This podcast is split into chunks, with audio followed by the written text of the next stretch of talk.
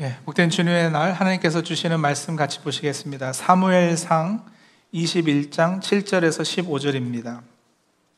사무엘상 21장 7절에서 15절 제가 읽겠습니다. 그날에 사울의 신하 한 사람이 여호와 앞에 머물러 있었는데 그는 도액이라 이름하는 에돔 사람이요 사울의 목자장이었더라. 다윗이 아히멜렉에게 이르되 여기 당신의 수중에 창이나 칼이 없나이까 왕의 깊 일이 급함으로 내가 내 칼과 무기를 가지지 못하였나이다 하니 제사장이 이르되 네가 엘라 골짜기에서 죽인 블레셋 사람 골리앗의 칼이 보자기에 쌓여 에봇 뒤에 있으니 네가 그것을 가지려거든 가지라. 여기는 그것밖에 다른 것이 없느니라 하는지라. 다윗이 이르되 그 같은 것이 또 없나니 내게 주소서 하더라. 그날에 다윗이 사울을 두려워하여 일어나 도망하여 가드왕 아기스에게로 가니 아기스의 신하들이 아기스에게 말하되 이는 그 땅의 왕 다윗이 아니니까 무리가 춤추며 이 사람의 일을 노래하여 이르되 사울이 죽인 자는 천천히요 다윗은 만만히로다 하지 아니하였나이까 한지라. 다윗이 이 말을 그의 마음에 두고 가드 왕 아기스를 심히 두려워하여 그들 앞에서 그의 행동을 변하여 미친 채 하고 대문짝에 그적거리며 침을 수염에 흘림에 아기스가 그의 신하에게 이르되 너희도 보거니와 이 사람이 미치광이로다. 어찌하여 그를 내게로 데려왔느냐? 내게 미치광이가 부족하여서 너희가 이 자를 데려다가 내 앞에서 미친 짓을 하게 하느냐? 이 자가 어찌 내 집에 들어오겠느냐 하니라. 아멘. 네, 성도님들 혹시 공포 영화 좋아하시는지 모르겠습니다. 한참 무더위 여름에는 공포 영화가 딱 어울리는데 예전 한국에서는 여름에 그 남양 특집이라 해서 전설의 고향 뭐 그런 류의 무서운 영화나 드라마를 자주 보여주었습니다. 여름마다 이렇게 남양 특집을 하는 이유가 나름 있는데 그것은 바로 사람이 공포를 느낄 때 사람의 몸이 그에 대해 반응하기 때문입니다. 사람이 두려움을 느끼게 되면 심장 박동이 증가하고 교감 신경계를 자극하는 호르몬이 분비되고 숨이 가빠지고 땀샘 활동 증가로 인해서 손과 발에 땀이 나게 됩니다. 결국 극한 공포를 느끼면 식은땀을 흘리고 몸의 체온이 지속해서 상승하게 되는 거죠.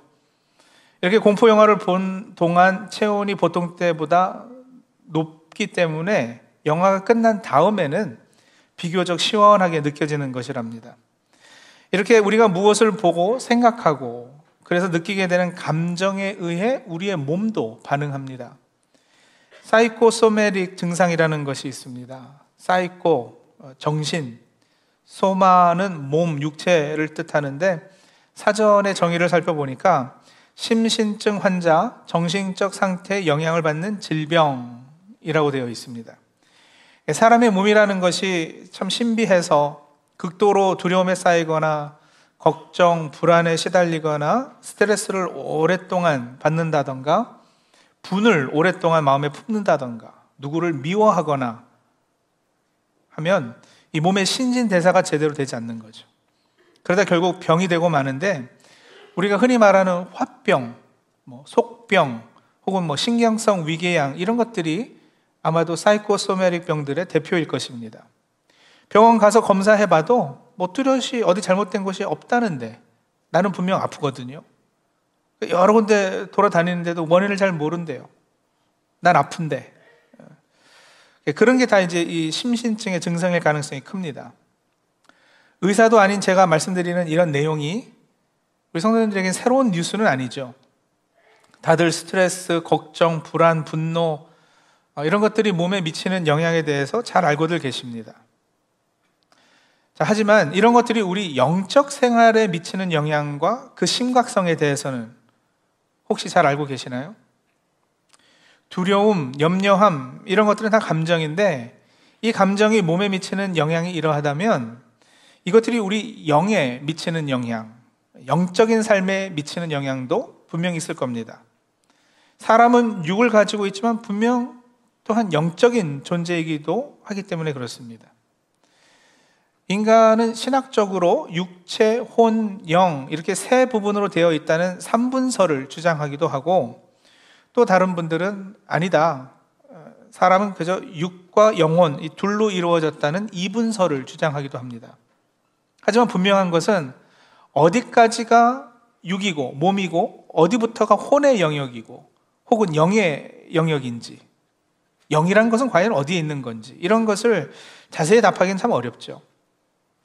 육의 영역과 영혼의 영역은 사실 서로 얽히고 설켜 있습니다. 그렇게 우리가 생각하는 바와 감정이 서로 연결되어 있고 감정은 우리의 의지를 자극하면서 몸은 물론이고 우리의 영과도 분명 연결되어 있습니다. 오늘 우리가 사무엘상 21장의 한 부분을 본문 삼아서 봉독했습니다만 사무엘 21장 전체에는 바로 이 공포, 두려움, 불안 이런 단어가 자주 등장하고 있습니다. 이 불안, 두려움이 사실은 중심 주제가 되어서 사무엘상 21장과 22장의 내용이 전개됩니다. 사무엘상 21장, 22장의 상황, 상황 설명을 잠깐 어, 해드리겠습니다. 이스라엘의 왕이었던 사울은 백성들 사이에서 다윗의 인기가 자꾸 높아지니까 시기를 했어요. 그래서 결국에는 죽일 계획을 세웁니다. 다윗이 그 사실을 알게 되니까 도망을 하는 신세가 되는데 뭐 망명이라 해도 좋겠고 도망이라 해도 좋지만 어쨌든 왕이 자신을 죽이려 하기 때문에 두려워서 피하는 신세가 됐습니다.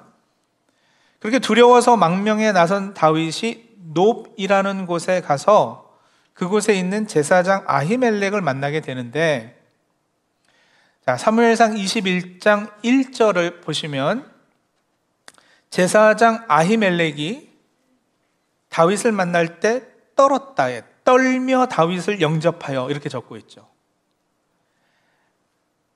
떨었어요. 무서웠던 거죠.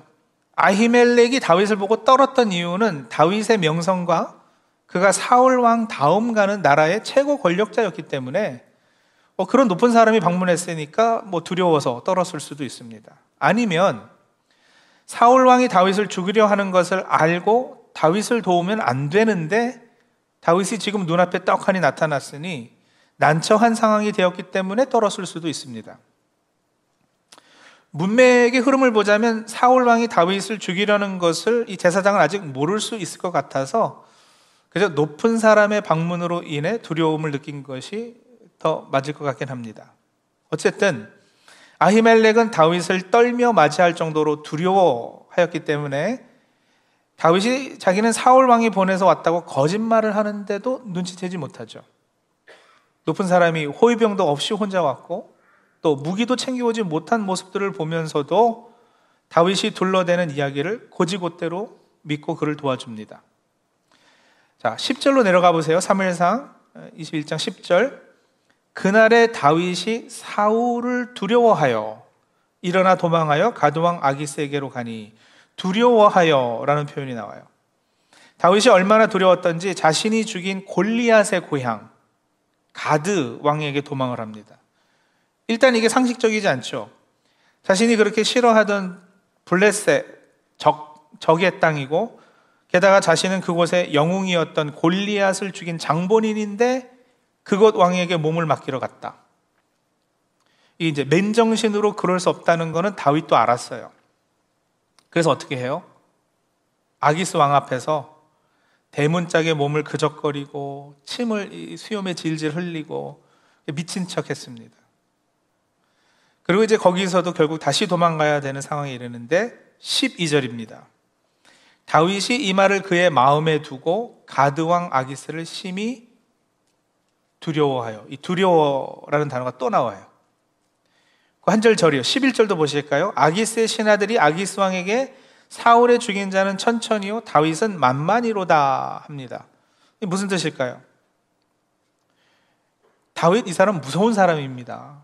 이 사람을 우리나라에 받아들이면 안 됩니다. 하는 거죠. 그러니까 이 아기스 신하들은 다윗을 무서워하고 있습니다. 자, 보세요. 이렇게 길지도 않은 21장, 이 한 장 안에서만도 다윗은 사울 왕을 두려워하고 그래서 도망했고요. 제사장 아히멜렉은 다윗을 보고 떨었고요. 무서워서. 다윗은 가두왕 아기스에게 몸을 맡기면서도 두려워하고요. 아기스 신하들은 다윗을 두고 또 두려워하죠. 그러니까 서로 서로 두려워하고 무서워하고 두려움에 떨고 불안해하는 이런 모습들을 보입니다.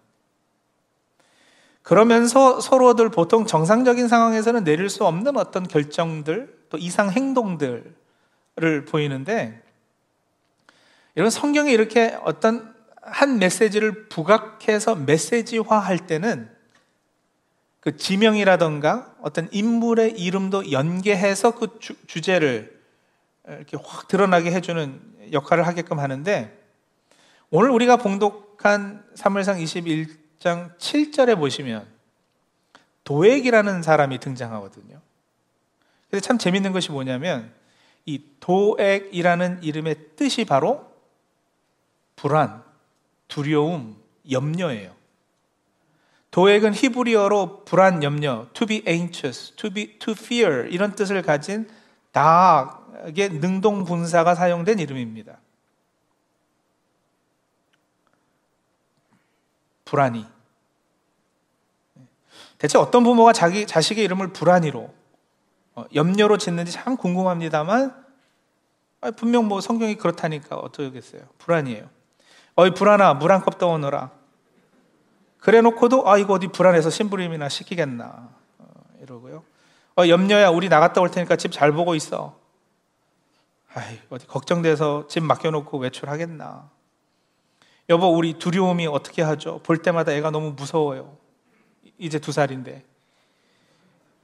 예, 물론 본명은 아닐 수 있을 겁니다. 이 사람의 캐릭터에 어울리게 성경 기자가 나중에 붙인 별명이라고 보는 것이 더 옳긴 하겠죠. 하지만 본명이든 그렇지 않던 이 사람의 이름 도액 그리고 이 도액의 행동은 3일상 21장 22장의 중심 주제를 특징 지어서 아주 두드러지게 드러내주는 역할을 합니다.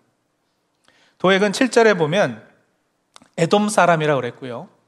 사울의 목자장, 그러니까 사울 왕의 신하죠. 7절을 조금 더 자세히 보면 이 사람이 여호와 앞에 머물러 있었는데 라고 해요. 여호와 앞에 머물러 있었다. 이 표현만 들으면 이 사람이 굉장히 경건하구나. 아, 믿음이 좋은 사람이구나. 이렇게 오해할 수도 있습니다.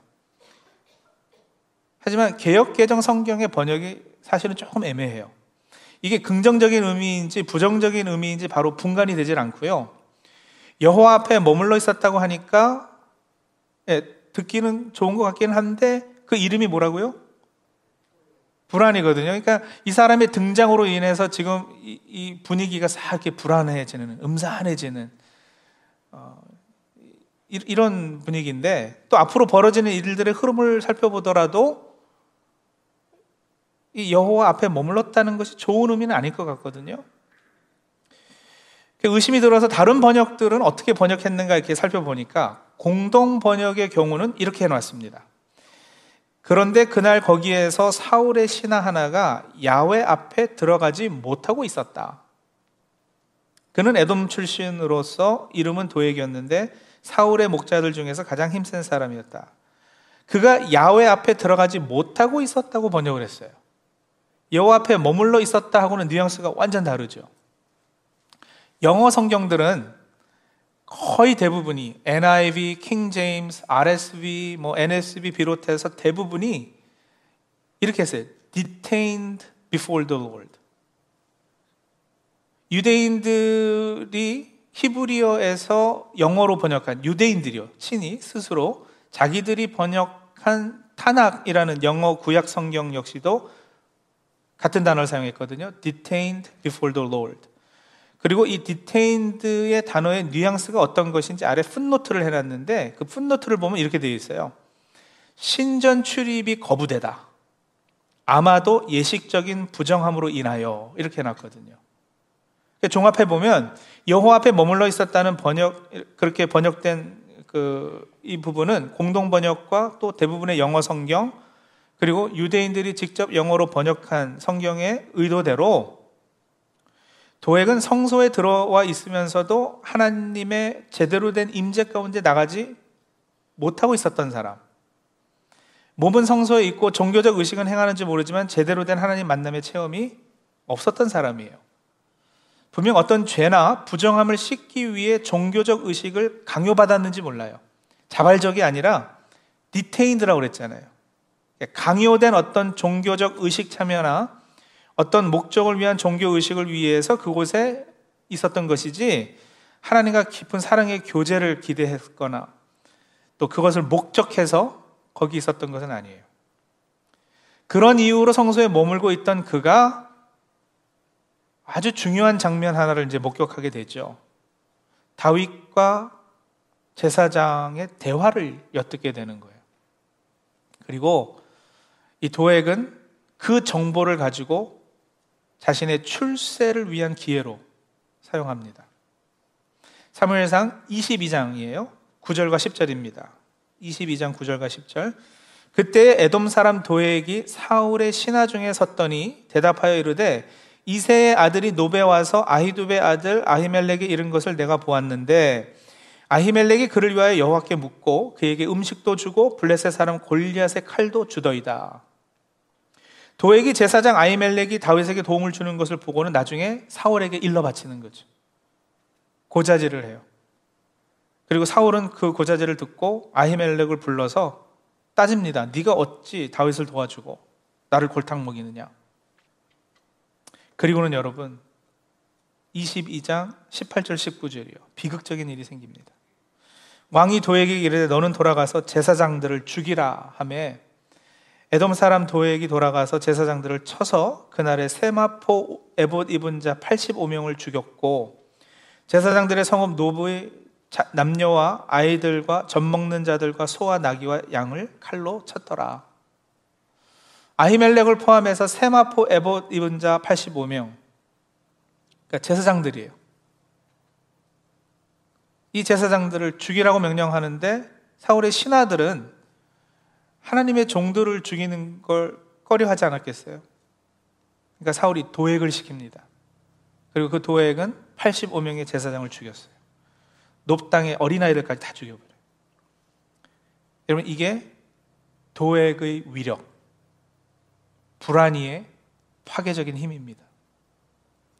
염려함의 파괴적인 영향이 너무나도 확연히 잘 드러나는 장면이죠. 성경을 해석하는 방법이 뭐 여러 가지 있겠습니다만 이런 경우를 조금 이렇게 영적인 해석을 해보면 이런 해석도 가능할 것 같아요.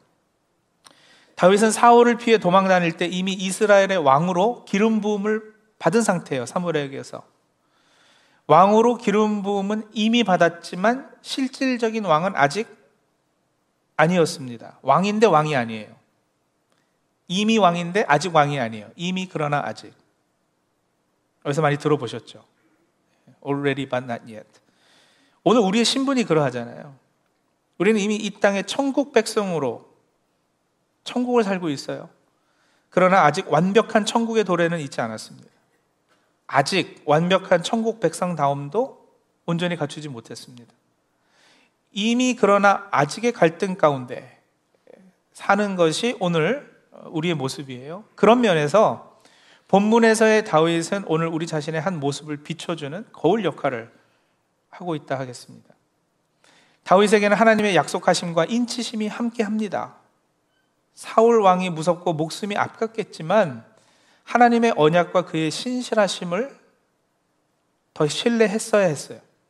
하나님이 왕으로 세우겠다고 기름까지 부어준 사람을 그냥 사울 왕의 손에 죽게 내버려 두지는 않으실 거 아니겠어요? 그 믿음이 있어야 했습니다. 하지만 다윗의 도망, 그리고 자기가 있어야 할 그 자리에 있지 못함, 현실 도피, 그리고 자꾸 꾀를 내서 인간의 꾀로 문제를 해결해 보려 했던 그 불신앙의 모습들 때문에 죄 없는 85명의 제사장이 희생됩니다. 기름 부음을 받은 하나님의 사람이 주의 백성이 저와 여러분이요. 즉 그리스도인이 하나님의 언약과 그의 신실하심을 신뢰하지 못하고 닥치는 어떤 현실, 상황, 형편 그리고 사람을 무서워해서 떨고 불안해하고 염려함에 사로잡히면 여러분 우리가 있어야 할 자리를 떠나게 돼요. 도망하게 되죠. 현실 도피하게 되고요. 그러면서 인간의 꾀로 문제를 해결해 보려는 그런 모습들을 보이면 도액은 이 불안이는 기회를 이렇게 엿보고 있다가 어느 순간인가 우리 삶 가운데 하나님의 것들로 상징되는 제사장들을 다 죽여버리고 마는 것. 도액이 제사장들을 죽였다. 무슨 얘기예요? 불안이가 하나님의 임재를 빼앗아갔다. 그 말 아니겠어요? 옛날 이야기로만이 아니라 이 메시지를 오늘 우리에게 주시는 하나님의 말씀으로 받으면 이게 무슨 뜻이겠어요? 제사장은 사람과 하나님의 중재자이고 제사 드려주는 일꾼입니다. 하나님과 사람의 관계를 맺어주고 원만하게 해주는 주의 종이거든요.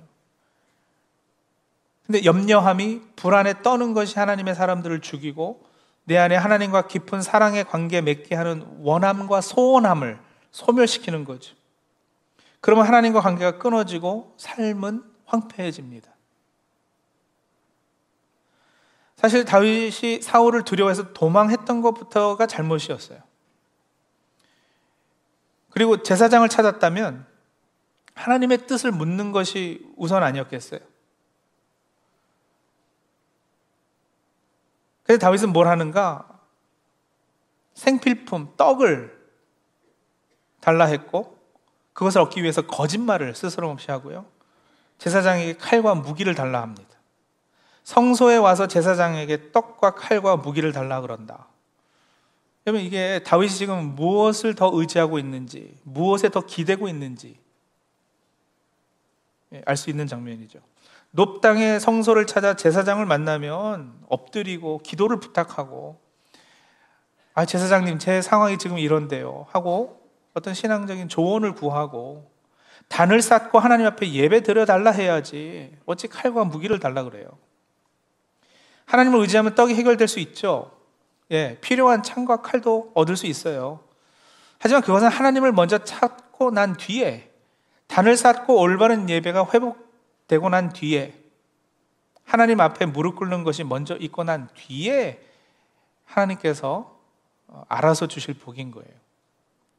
다윗의 경우에는 너무도 명백하게 생존을 위해 하나님보다 떡을 의지했습니다.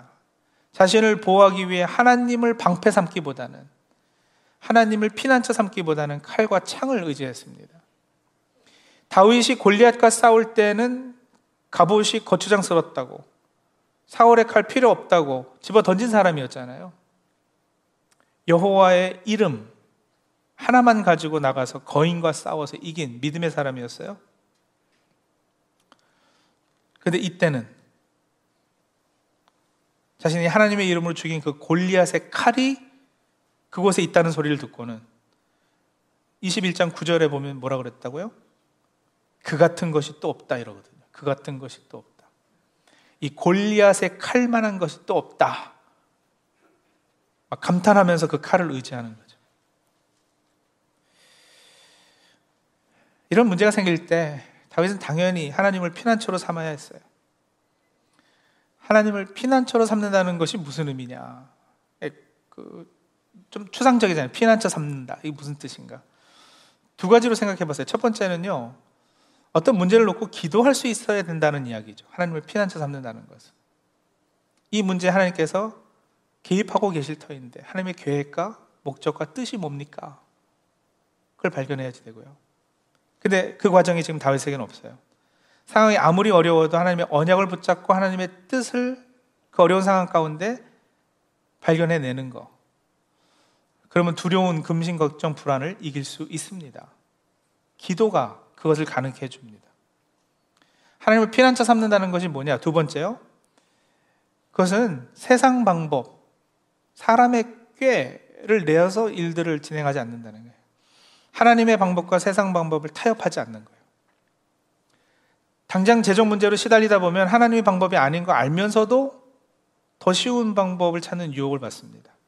이번 한 번만 눈 감으면 하는 이, 이 타협하라는 목소리가 우리를 괴롭히죠. 청년들 정년 결혼 정년기가 됐는데 결혼할 상대가 쉽게 찾아지지 않으면 뭐 교회 다니고 안 다니고 믿음 있고 없고 상관없이 좋은 직장만 있으면 된다. 막 이런 마음의 유혹도 생기고요. 미래가 불확실하고 불투명하면 점쟁이라도 찾아가서 한번 물어볼까? 라는 유혹도 들고요. 다윗의 경우는 거짓말을 했잖아요.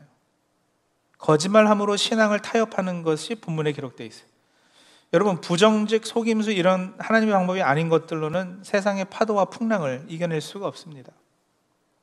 물 위를 걸어오라 하신 예수님을 바라보고 그분이 얼마든지 나로 물 위를 걷게 하실 능력자이신 것을 믿어서 예수님의 명령대로 하나님의 방법대로 타협 없이 그 물 위를 걸어가야지.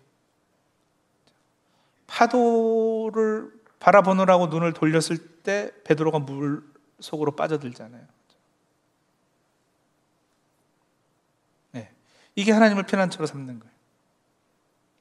두려움, 불안, 근심을 하나님 발 아래 두지 못하면 여러분 이것들은 우리 안에서의 거룩함, 우리 삶 가운데 하나님의 임재, 하나님이 허락하신 아름다운 것들, 복들 이런 것을 짓밟고 전멸시키고 말 것입니다. 예, 압니다. 우리가 인생 살다 보면 사실 한순간도 염려나 불안함 없이 살기 힘들죠. 이제 코로나 팬데믹 좀 벗어나는가 싶은데 팬데믹 기간에 한동안 정부가 돈을 엄청 풀었잖아요. 그러니까 이제 당연히 물가는 오를 수밖에요. 이자 오를 수밖에요. 집값도 올라가고요. 가스값도 하루가 다르게 올라가고 있어요. 그러니 앞날이 걱정입니다. 그뿐인가요? 러시아가 우크라이나 침공할 거라는 불안한 소식 들려오죠. 그러면 미국이 가만히 있지 못할 거고 그러다 보면 바이든 대통령 말씀대로 3차 전쟁으로 이어질지도 모르겠습니다. 그런 흉흉한 소식 들려오니까 주식도 곤두박질 치고 있고요. 한국은 어떤데요? 대선을 이제 눈앞에 두고 있는데 누가 대통령이 될까 걱정되지 않으세요? 한국 사회와 여론은 여야, 진보, 보수 아주 짝 갈라져서 서로 불안해하고 있어요. 서로 상대방이 되면 나라 망한다고 염려하고 있어요. 이런 세상에서 여러분 우리 자녀들 어떻게 키워야 할까? 어떻게 우리 아이들 살아나갈까? 생각하면 가슴이 턱턱 막히고요. 노후 대책 젊은 분들은 노후 대책 어떻게 세워야 할지 막막하고요. 병원에 검사 받으러 가긴 해야 되는데 갔다가 뭐 안 좋은 소식 들을 것 같아서 계속 미루고는 있어요. 근데 찜찜하죠. 불안하죠. 불안 불안한 거예요. 사람이 두려움에 휩싸이면 그 두려움의 감정이 우리를 이렇게 확 휘어잡아서 긍정적인 생각을 못하게 한다 그래요.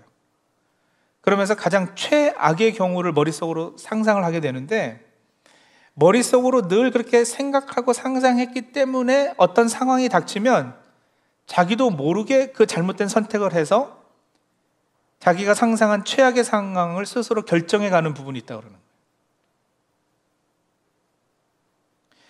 그러니까 염려하면 할수록 그 염려가 현실로 드러날 가능성은 더 커지는 거예요. 안 좋은 상황이 벌어질 가능성이 더 큰 거예요.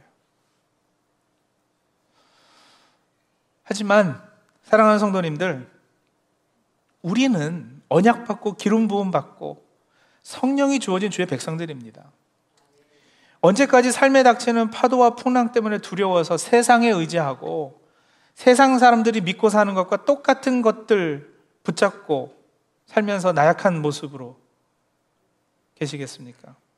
우리 성도 한 명 한 명은 그냥 우연히 마지못해 이 땅에서 삶을 살아가는 것이 아니라 우리 숨이 붙어 있는 한 이 땅에서 하나님의 성호를 높이고 찬양해야 할 의무가 있습니다. 우리는 내가 세상을 이기었노라 말씀하신 그분과 함께 세상을 이겨 나갈 사람들입니다. 우리는 어두워져 가고 썩어져 가는 이 세상에 빛이 되고 소금이 될 사명이 있는 사람들입니다. 또 충분히 그럴 수 있도록 성령께서 권능으로 우리와 함께 하십니다. 삶에 어떠한 풍랑과 파도가 닥쳐와도 하나님만을 방패로 하나님을 피난처로 삼을 수 있어야 할 것입니다. 이미 그러나 아직의 긴장 상태에 있기 때문에 예, 물론 갈등과 아픔도 많지요. 하지만 세상이 알 수도 없고 세상이 줄 수도 없는 평안과 기쁨을 공급받는 우리이기도 합니다. 그러니 불안이 적당히 떼놓고 거리두고 살 수 있습니다. 성도들 도애기에게 기회를 주지 마십시오. 제발 그냥 잊지 마시고요. 자꾸 찾아와서 괴롭히거든. 염려라고 이름한 그놈한테, 불안이라고 이름한 그놈한테 오늘은 좀 한마디 하십시오. 이제 좀 그만 와라. 그만 괴롭혀라. 나는 예수 그리스도를 나의 주요 하나님으로 고백하는 사람이다. 하나님 손에 붙잡힌 바가 됐는데 나에게 닥치는 모든 일은 다 합력해서 선을 이룰 것인데 뭐 죽어도 천국 가는 사람인데 니까지 감히 하면서 대드십시오. 불안위의 파괴력이 내 삶 가운데 절대 역사하지 못하도록 믿음과 신앙 고백으로 막아 서십시오. 시편 34편과 56편은 다윗이 아비멜렉 앞에서 미친 채 하다가 쫓겨나서 지은 시라고 이렇게 설명이 붙은 시편들이에요. 여기서 아비멜렉은 아기스와 동일 인물인데 다시 말하면 다윗이 사무엘상 21장, 22장에 이 끔찍한 사건이 있고 난 뒤에 물론 실수했고 다윗도 잘못한 부분이 없지 않지만 하나님의 은혜로 그런 일들이 다 지난 후에 깨달음을 얻었죠. 영적 교훈을 얻었어요. 그리고 난 뒤에 지은 시, 그러고 난 다음에 하게 된 신앙 고백들이에요. 여기서 다윗이 이런 고백들을 합니다. 시편 34편 8절이요. 너희는 여호와의 선하심을 맛보아 알지어다. 그에게 피하는 자는 복이 있도다. 예, 어디로 피해야 되는지 이제 배웠어요. 시편 56편 4절이요. 내가 하나님을 의지하였은 즉 두려워하지 아니하리니 혈육을 가진 사람이 내게 어찌하리까? 하나님이 두려워야지 사울이 두려운 건 아니거든. 사람이 내게 어찌하리까? 시편 34편 4절 내가 여호와께 간구하며 내게 응답하시고 내 모든 두려움에서 나를 건지셨도다. 성도님들 다윗의 이런 고백이 오늘 우리의 고백 되기를 바랍니다. 같이 기도하시죠. 성도님들, 뭐 때문에 불안해하고 계세요?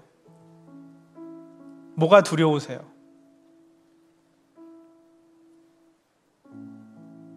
직장 상사가 두려우세요? 나에게 돈 꿔준 사람이 무서우세요?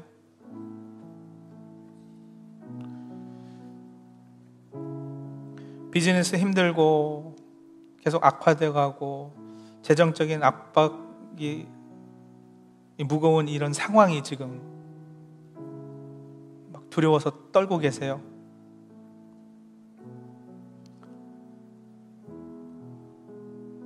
또 우리가 살고 있는 이 사회는요, 들려오는 뉴스들은요, 여기 살면서도 우리의 마음은 늘 한국에 있는데 한국에서 들려오는 소식들 가지고 또 염려되는 것들은 없으세요?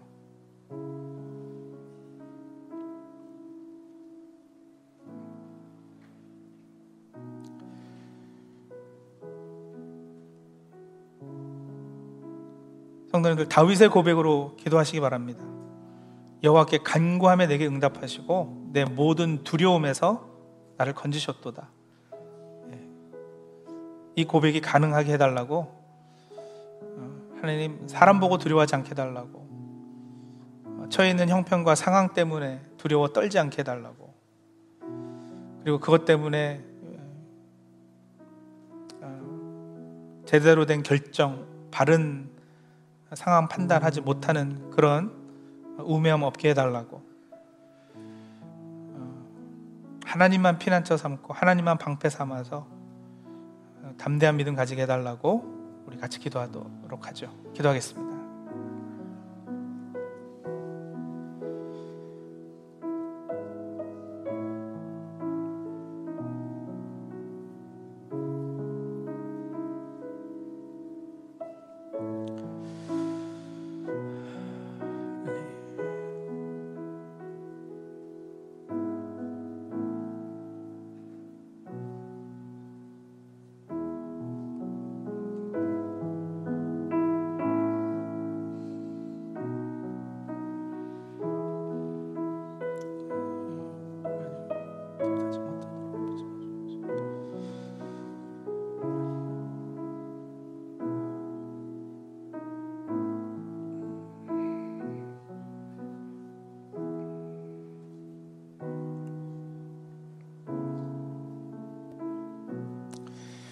하나님 우리 삶에도 도예기가 불안이가 늘 엿보고 또 사단에게 가서 고자질할 것인데 하나님 불안이에게 틈 내주지 않도록 저희들을 붙잡아 주시옵소서. 개인의 삶에 닥쳐오는 여러 문제거리들 하나님 앞에 기도함으로 피난처 삼고 또 쉽게 갈 수 있는 사람의 방법 이 아니라 하나님의 방법으로 행함으로써 하나님을 피난처 삼아서